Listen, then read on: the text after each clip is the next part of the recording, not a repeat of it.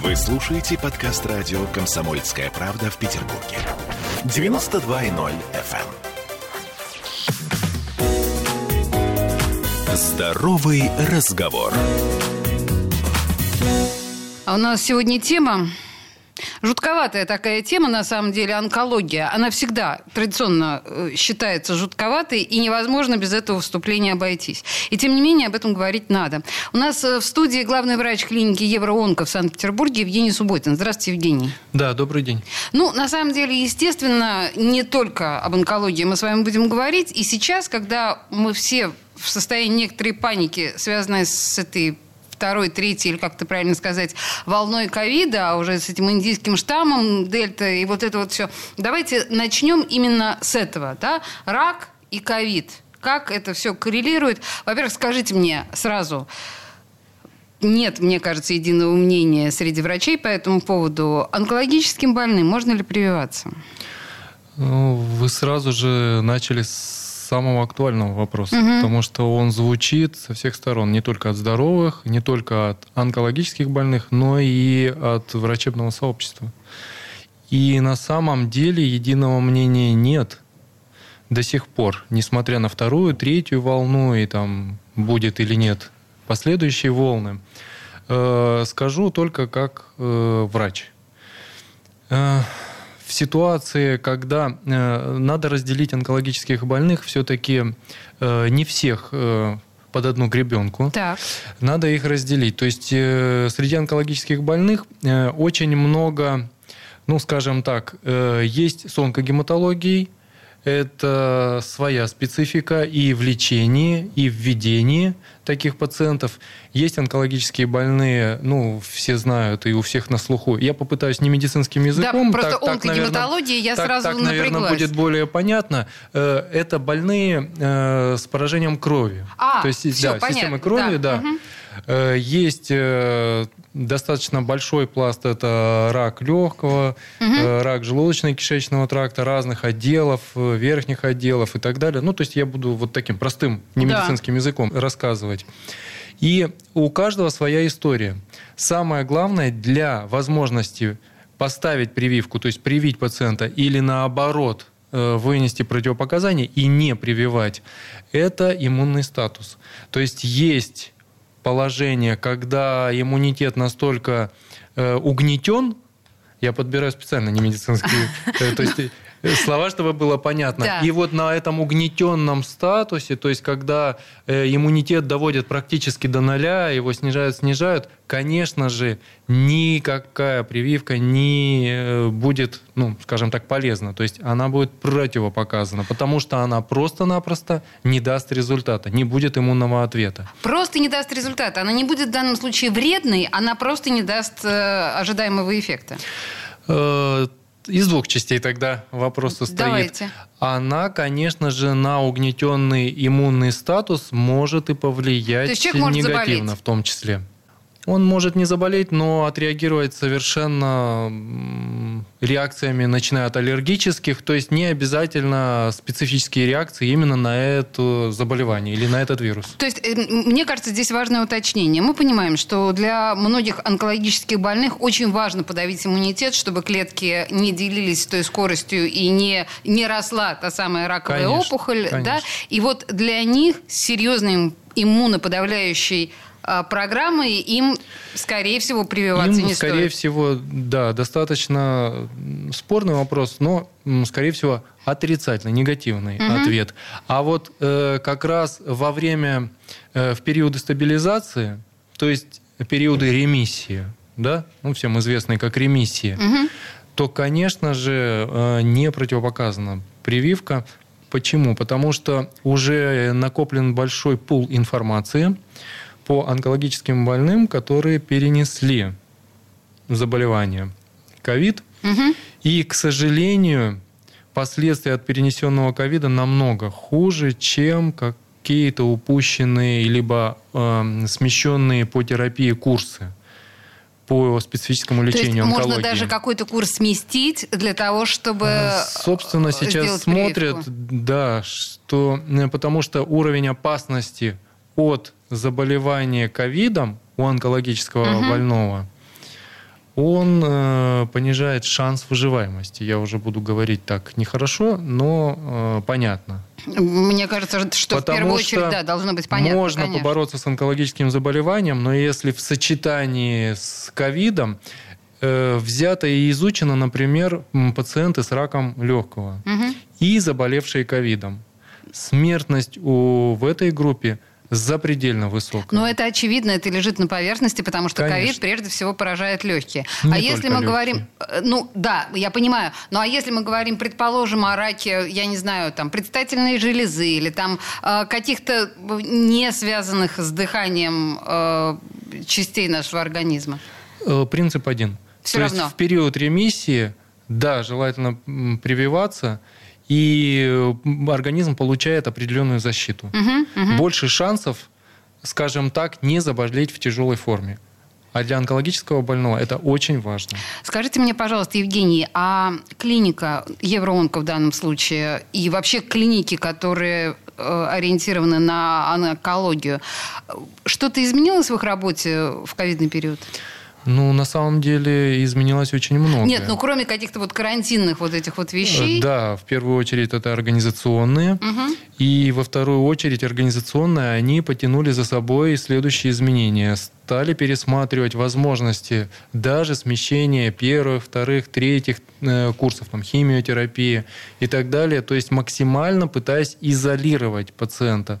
Изолировать в каком плане, я сейчас поясню. Чтобы минимизировать приходы в клинику. То, что можно было, например, амбулаторно или в дневном стационаре сделать чтобы пациент минимально пересекался и минимально имел возможность, ну, потенциально заражения, uh-huh, uh-huh. Э, стали все-таки э, рассматривать, ну, либо действительно э, разносить во времени эти схемы, э, либо, может быть, даже где-то менять и идти в сторону, ну, не совсем, скажем так, э, принятых, там, традиционных в общем, было очень много преобразований. Любопытно. Именно в онкологической, вот именно в онкологическом. Вы опираетесь, э, да, на мировой опыт в этом смысле? То есть вы смотрите, как, да, работают ваши коллеги на Западе? Ну, невозможно не опираться, Угу. потому что э, практически во многих странах э, проходили, ну, скажем так, свою историю. Да, это через определенные ошибки, недочеты, но, по Евгений крайней мере... сейчас очень мягко говорит, но речь идет, Ну, конечно, об Испании, мягко. да, и... Не только, да, об Мгм. Испании, и об Италии Да, и так конечно. далее, о многих странах, у Швеции своя история и так далее. Ну, про Китай не будем говорить. Не будем. Вот, а про Индию вообще лучше промолчать э, на сегодня, потому что это все-таки, да, другой штамм, и там своя специфика. То есть э, у каждой страны практически своя история. Но в итоге на сегодня определенные выработались э, алгоритмы введения таких пациентов э, практически без потери, скажем так, без э, потери в лечении, без потери скорости лечения. И ну, на сегодня научились, приспособились работать вот в таких условиях. И когда пришла третья волна, которую так долго ждали, ну и, и, и вот опять, да, Да, а- и опять неожиданно. И опять неожиданно. Так долго ждали, и опять неожиданно. Да, и опять она неожиданно.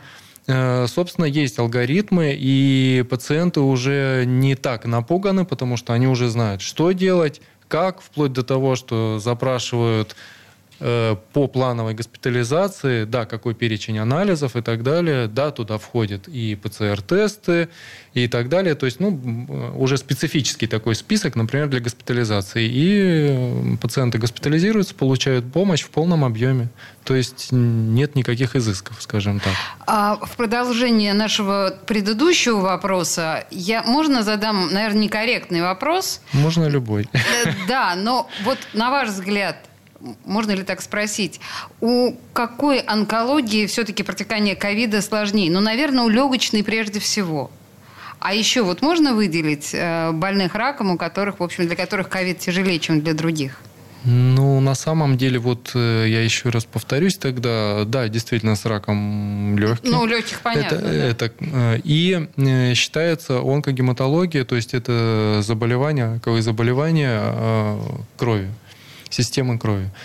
Потому что там многое завязано как раз вот на иммунную систему, на иммунный ответ. И любой, не только вирусный, ну а вирус это на вирусе входит бактериальная Ага. э, инфекция, которая моментально присоединяется и на угнетенный иммунитет дает, назовем это в кавычках, феноменальную феноменальный результат, потому что быстрое-быстрое распространение идет по всем органам и системам, и дальше уже врачи-онкологи ну, борются просто как обычные врачи-терапевты или инфекционисты, просто-напросто вот с нарастающей снежным комом, вот этой инф- ин- инфекционной, скажем так, лавиной. И очень тяжело уже пациента как минимум стабилизировать, я уже не говорю там, о каких-то там положительных результатах и так далее. Поэтому, ну вот, пожалуй, с онкогематологией и раком легких. Принято. Э, В студии радио «Комсомольская правда» главный врач клиники «Евроонко» в Санкт-Петербурге Евгений Субботин. Мы говорим о раке, ну вот сейчас первую часть мы говорили про рак и ковид, но дальше мы, наверное, затронем более общие вопросы онкологических заболеваний. Мне кажется, это очень важно, интересно и актуально всегда. Две минуты рекламы буквально. Здоровый разговор. Вы слушаете подкаст радио «Комсомольская правда» в Петербурге. 92.0 FM. Здоровый разговор. А мы продолжаем. Э, Ковид мы обсудили, мне кажется, достаточно подробно, ну, по крайней мере, в тех рамках, которые нам позволяет время. Э, В студии радио «Комсомольская правда» главный врач клиники Евроонко в Санкт-Петербурге Евгений Субботин. И мы, конечно, сейчас поговорим все-таки о раке как таковом, а не о э, раке и ковиде. Главное мы сказали. Евгений, слушайте, ну вот на самом деле есть такой странный парадокс. С одной стороны, мы понимаем, э, и ваши коллеги, онкологи, говорят об этом регулярно, что технологии прям э, семимильными шагами идут вперед в лечении рака прежде всего. Но, тем не менее, почему-то, во-первых, раковых больных меньше не становится, а, по-моему, становится только больше. А, и, во-вторых, мы знаем, что происходит там в государственных клиниках, там на Песочной набережной и так далее. Эти сумасшедшие очереди, которые... Почему так? Что происходит? Ну, на самом деле, тут можно тоже на несколько частей разделить ответ. Э, Не могу не согласиться, что да, технологии идут вперед. И, наверное, года 3-4 назад еще не было и части даже того, что применяется сейчас. То есть семимильными шагами. Мгм, действительно, Буквально очень быстро. каждый год там что-то появляется, на- на- набор идет, действительно технологический. Мы идем вперед. А с другой стороны, э, видите, диагностическое окно или диагно- окно диагностических возможностей, оно тоже расширяется. И, соответственно, мы можем уже видеть заболевания на более ранних э, стадиях. То есть то, То есть, что мы говоря, больных упускали. становится больше, понимаете, автоматически, арифметически. То есть это простая математика. Ага. Да. И, наверное, третья часть ответа это все-таки, ну, мы видим, какая экология нас окружает, а это никак не помогает и не улучшает функционированию организма и обмену клеток. Я специально не останавливаюсь на какой-то системе, просто в общем э, человеческий организм как э, вот некую субстанцию, которая состоит из клеток. И клетки, конечно, они получают питание. То есть обменные процессы, проходящие в клетках, конечно, зависят от того, что мы едим, чем мы дышим и так далее. То есть от очень многих факторов. И один из, наверное, немаловажных, а один из главнейших факторов, сейчас все равно идет привязка к центральной нервной системе, это постоянный стресс, в постоянном напряжении человек, и это все дает свои обменные нарушения на клеточном уровне, что как раз вот и способствует появлению в том числе и онкологических заболеваний. Ну и возвращаясь обратно, да, действительно, диагностическое окно шире, да, действительно, мы диагноз, диагностируем, скажем так, уже на ранних стадиях, и да, технологии помогают лечить многие заболевания с хорошим результатом. То есть э, выживаемость пациентов тоже повышается таким образом? На самом деле, да. То Вы есть по многим знаете направлениям как на самом деле да. А по каким направлениям? Ну, можно привести при, пример э, меланом. То есть это достаточно тяжелое заболевание, да, ну, кожное назовем его, да, злокачественное образование кожи. Э, лет еще 10-15 назад Эм, ну, по крайней мере, заканчивалась печально там, до там, 65 до 70 процентов, потому что диагностика была несколько запущена. Обычно диагностировали уже на стадии, когда тяжело лечить не только хирургически, э, химия терапевтические и так далее. Вот. И результат не получался, потому что метастазирование высокое. Сейчас возможно поймать на начальных этапах правильно пролечить, и никаких последствий не будет. Правильно ли я понимаю, что если пошли метастазы, то операция уже невозможна? Или это не так? Ну, когда процесс метастазирования начинается, да, достаточно сложно, потому что по кровотоку, лимфотоку мы не можем предположить, вот куда улетит этот фрагмент, эти клетки, и, соответственно, куда они попадают, там они остаются, садятся угу. и могут проявиться через какой-то промежуток времени. Это не значит, что там через месяц, через два, это может и больше промежуток. То есть тогда, пройти. получается, операция просто это не практичный подход. То есть нужно уже делать вот эти вот все химиотерапии, вот, э, вот этот вот комплекс, Но... который так всех пугает. Ну, в онкологии на самом деле все-таки комплексный сейчас подход. В любом случае Даже комплексный. когда идут на хирургическое вмешательство там первым этапом, Э, достаточно часто применяется химиотерапия уже после этого вмешательства, даже в отсутствие метастазирования. Это называется ну, превентивная э, методика. Угу. Это, если совсем уже так тоже простым языком говорить, э, во избежании как раз вот разноса, скажем так, да, и возможного метастазирования, чтобы если где-то какие-то клетки все-таки, по-видимому, попадут, то химиотерапия уже их настигнет. Мне кажется, очень важно, что вы сейчас объяснили этот механизм процесса, потому что лично я его себе не очень четко представляла. Вот именно с метастазой часть, и с часть разносом. пациентов, вот, к сожалению, часть пациентов, например, с раком молочной железы, он тоже разный бывает. И часть пациенток угу. после хирургического вмешательства, даже вот радикального, и пытаются найти себе объяснение и оправдание, что ну, убрали же все, и даже лимфатические узлы, например, региональные, соответственно, ну, не может быть никаких осложнений, и дальше не идут на второй этап, когда рекомендуют онкологи именно пройти курс химиотерапии.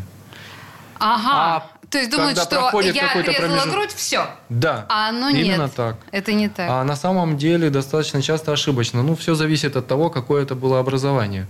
Это, кстати, тоже немаловажный момент, потому что постановка заключительного диагноза именно по материалу, взятому э, при хирургическом вмешательстве, оно имеет самую главную, ну скажем так, роль для дальнейшего лечения, для формирования правильного плана лечения, ну и, соответственно, получения результата.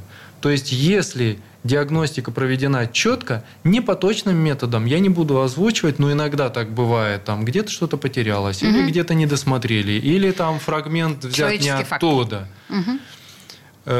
И, соответственно, диагноз, ну, хочется корректно сказать, ну, поставлен не точно. А, соответственно, от этого отплясать очень тяжело.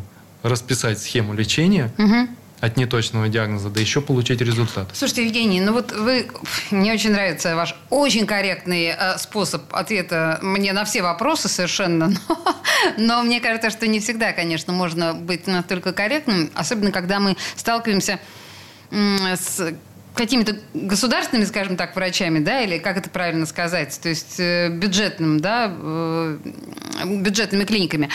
Скажите мне, а вообще вот Правильно ли я понимаю, Евроонк – это чуть ли не единственная клиника, которая занимается онкологией, частная? Э, ну, так нельзя сказать, это будет некорректно. А именно онкологией занимается, ну, сейчас достаточно большое количество клиник. Но э, как... Идут в этом направлении, угу. то есть кто-то занимается амбулаторно-поликлиническим звеном и разными заболеваниями, начиная там сидят терапевты, гинекологи, например, и так далее, и небольшим фрагментом берут, например, там врачи-онкологи ведут прием. Это амбулатория. Ну, это понятно, да. да, но так, чтобы Часть клиника клиник... была направлена вот именно вот на именно это. только э, онкология, да, это небольшое количество. А такие э, вот именно сегменты, ну, я уже грубо скажу, рынка, Э, в частной медицине, которые направлены на тяжелого пациента, уже иной раз запущенного, залеченного, на третьей, четвертой стадии, то есть действительно от которых ну просто-напросто все отказываются, Мгм. назовем это корректно. Так. Евроонко принимает таких пациентов, потому что ну, этим пациентам не только нельзя отказывать в лечении, но и достаточно часто можно провести коррекцию, ну, провести четкую диагностику, то есть диагностический комплекс, и вплоть до того, что провести коррегирующее лечение, расписать терапию. И у нас достаточно большое количество таких пациентов, которым удалось, я тоже скажу не парламентски, которые приезжали на умирание. То есть вам Кого удалось не брали ни в каких жизнь? клиниках. Удавалось стабилизировать тяжелых в реанимации, дальше перевести в отделение. И вплоть до того, что они у нас выписывались, мы подбирали курсы, и через несколько месяцев они уже становились плановыми. То есть через несколько месяцев они приезжали на очередной курс. Мы пытались комбинировать не только химиотерапия, иммунотерапия. То есть подбирать именно ту терапию, на которую отзывается организм вот пациента. То есть индивидуализировать подбор. И на самом деле это удается. Конечно, когда крайне запущенные случаи, мы сами, коллектив ну, что, врачей, мы не отказываем. Мы действительно искренне переживаем, потому что иногда ситуации безвозвратно упущены. Ага. И с этим уже ничего не сделать. Это как снежный ком, который уже запустил механизм. Но есть ситуации, когда этот снежный ком можно, ну, если не развернуть обратно, то, по крайней мере, приостановить. Это точно. Вот правильно сказано. Приостановить. И у нас такие примеры есть. Главный врач клиники Евроонко в Санкт-Петербурге Евгений Субботин, студия «Радио Комсомольская правда». Какие-то совершенно фантастические вещи вы рассказываете нам, Евгений. У нас сейчас новости. Буквально три минуты, еще две минуты рекламы, и мы вернемся к этому разговору. Здоровый разговор. Вы слушаете подкаст радио «Комсомольская правда» в Петербурге. 92.0 FM. Здоровый разговор. А мы продолжаем. Казалось бы, жуткая жесткая тема рак, но Слушайте, очень интересно и на самом деле очень позитивный разговор с главным врачом клиники Евроонко в Санкт-Петербурге Евгением Субботиным. В общем, все не так чудовищно, как как, как, как, как хочется сказать на первый взгляд, как нам себе представляется.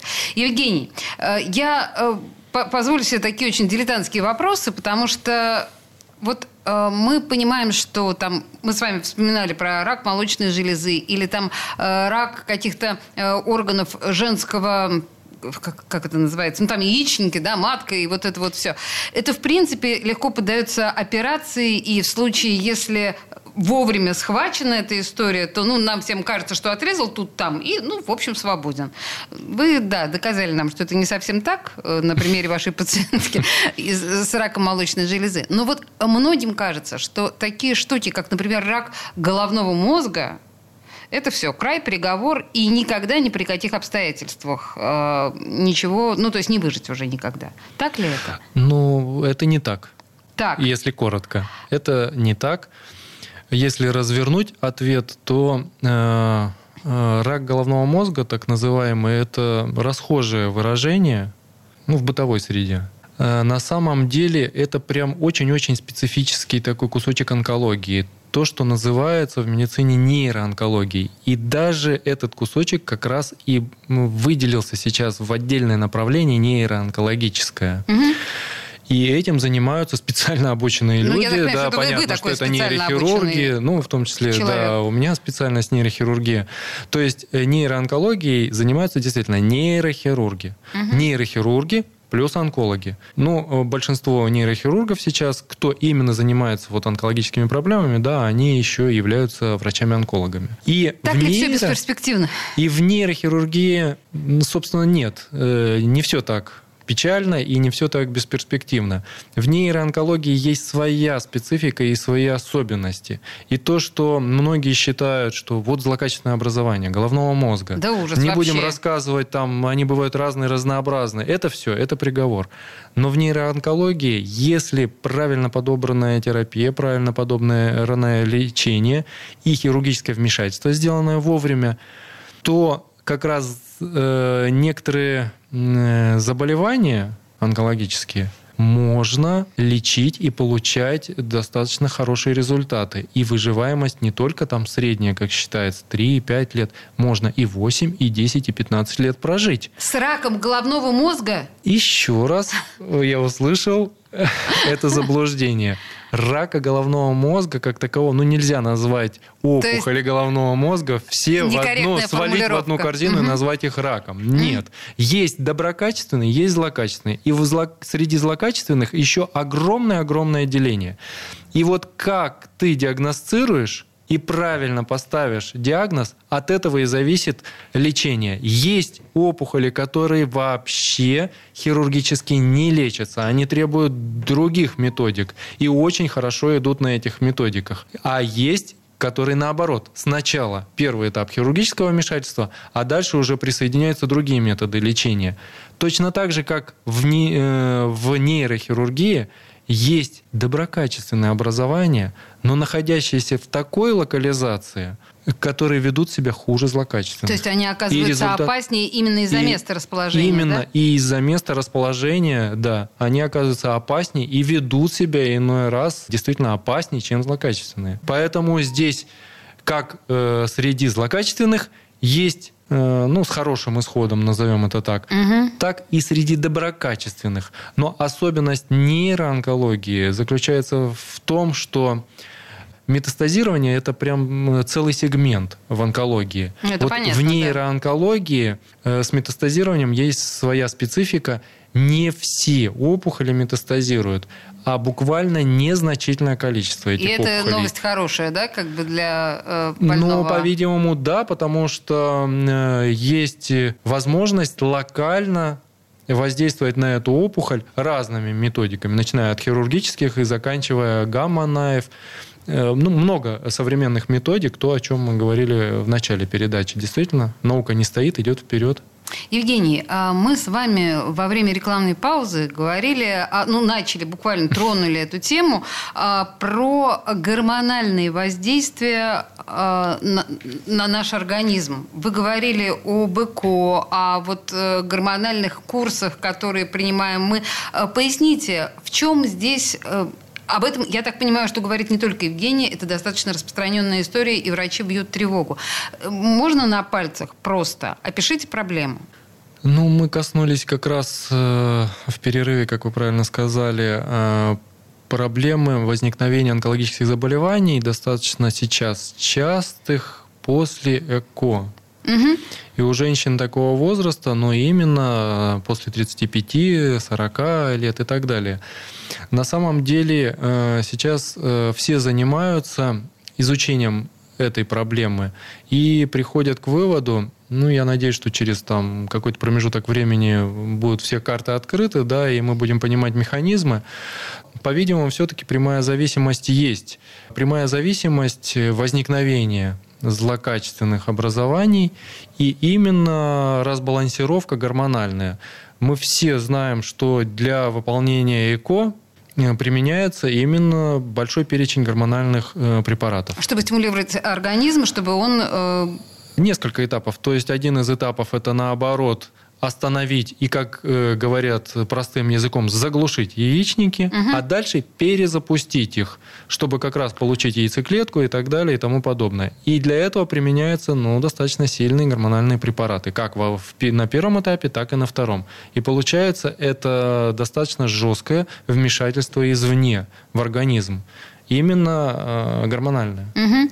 То есть мне кажется, что то, что сейчас сказал наш гость, это очень важно э, для любой женщины, которая принимает для себя решение, э, ну, предположим, ЭКО, да, просто нужно быть готовым к определенным возможным рискам. Ну, По крайней мере, нужно их иметь в виду. Скажите мне, пожалуйста, но есть еще огромное количество гормональных вмешательств в нашей жизни при тех или иных обстоятельствах. Тот же самый климактерический период у женщины, когда э, необходимо там, да, воздействовать на нее гормонами. В этом случае мы видим э, увеличение опасности онкологической? А, видите, в данном случае получается, можно разделить на так называемую монотерапию. Ага. Моно это когда подбирается определенный э, ну, спектр, либо определенный э, гормон берется, да, там недостающий или наоборот тот, что нужен в переизбытке. Да, да. Вот. Это все-таки больше относится к определенному гормону. Угу. А когда комплексная программа идет, там не один гормон применяется, и, соответственно, конечно, э, вот статус э, системы гормональной, он разбалансируется. Угу. Но организм настолько умная штука, созданная не, не нами, и поэтому все рассчитано, там несколько уровней защиты, но когда вмешиваются именно в статус гормональный, то э, организм начинает реагировать. То есть он начинает восполнять то, чего не достает. Если что-то в избытке, он пытается это уничтожить, и он начинает работать совершенно по-другому. И дальше, как по цепочке, подключаются там следующие уровни защиты. Э, Все начиная, ну, скажем так, э, люди считают, что там гормон, ну, хорошо, есть поджелудочная железа, там, глюкоза, да, инсулин угу. и так далее. Нет, на самом деле гормональная система – это целая сеть, выстроенная, начиная от центральной нервной системы, опять же, там, от гипофиза, э, от выработки там прогормонов, то есть предшественников гормонов. Это целая-целая сеть, это целое государство. И вот влезть в это государство, раздраконить его, разбалансировать, ну, конечно, государство пытается собрать все воедино, и то, чего не хватает, заместить, то, что в избытке, наоборот, уничтожить. И получается, что мы искусственно вносим организм пытается уничтожить. Или наоборот, забираем, организм пытается восстановить. Он переключается на эти процессы, ну и идет потеря по, скажем так, по другим направлениям. Вот и все. Слушайте, как вы на самом деле образно и, ну, понятно, точечно объяснили вот эту вот проблему. То, что мы не проходим, к сожалению, как мне кажется, на уроках анатомии. Потому что, да, мы знаем отдельно взятые гормоны, но я никогда не думала о нашей гормональной ну, системе я пытаюсь, как о отдельном государстве. скажем так, эту проблему разложить на пальцах. Да, там одно или вас двух отлично рук. это получается. Не знаю, не Слушайте, знаю. Знаете что? И вот э, у нас минута осталась э, да. в эфире, и я бы хотела предложить такую историю. Вот вы говорили про экологию, вы говорили про... Ну, то есть факторы, провоцирующие образование рака у нас. Э, давайте в сторону того, а что лучше не делать все-таки, чтобы не провоцировать рак? Вот тоже на пальцах, если можно. Ну, с экологией ясно, тут вряд ли мы что-то можем сделать. Ну, знаете, я наберусь смелости и, наверное, вообще переключу чуть-чуть в другом направлении Попробуйте. ваш вопрос. Ну, по -по попробую. На самом деле слово онкология, да, оно вызывает какой-то оторопь. оторопь, холод, пробегающий холодок да, по спине. Но этого бояться не надо, потому что действительно и технологии сейчас очень хорошо раз, развиваются. Самое главное просто не упустить момент начала. Просто момент начала. И это значит, То что нужно это, скрининговаться регулярно. Это надо и скрининговаться, и э, не затягивать, а именно обращаться к врачам-профессионалам. Даже с неонкологической проблемой можно обратиться к врачу-онкологу. Это психологический фактор, который надо в себе переломить. Лучше посмотрит врач-онколог и скажет, нет, у вас не такое-то, такое-то, такое-то, и даже подозрения нет. И все, и живите себе спокойно. Это культура отношения к самому себе, знаете, по Точно, большому счету, абсолютно. да, современного человека. В студии радио «Комсомольская правда» был главный врач клиники Евроонко в Санкт-Петербурге Евгений Субботин. Спасибо большое, Евгений. Спасибо большое вам. Здоровый разговор.